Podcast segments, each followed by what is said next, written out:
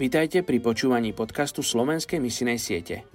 Ešte 41% ľudí na tejto zemi nepočulo evanílium.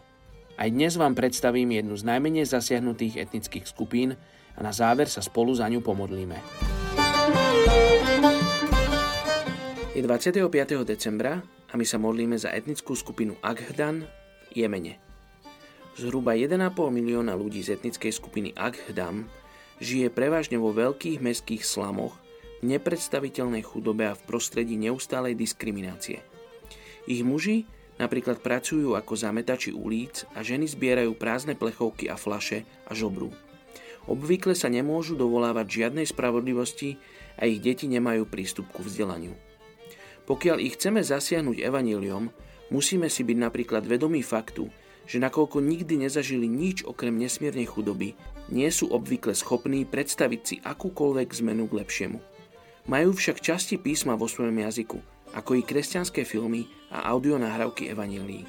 Je vítaná akákoľvek praktická pomoc, zabezpečenie vzdelania a potrebných zdrojov pre túto chudobou tak postihnutú nezasiahnutú etnickú skupinu Ahmadov v Jemene. Zatiaľ nemáme žiadne správy o veriacich medzi nimi. Poďte sa spolu so mnou modliť za túto etnickú skupinu Ahdam v Jemene. Oče, ja ti ďakujem za túto etnickú skupinu, modlím sa za nich. Napriek tomu, že žijú v chudobe, že žijú v diskriminácii, aby oni mohli spoznať Ježiš teba ako ten najväčší dar, ktorý Otec v nebesiach dal na túto zem.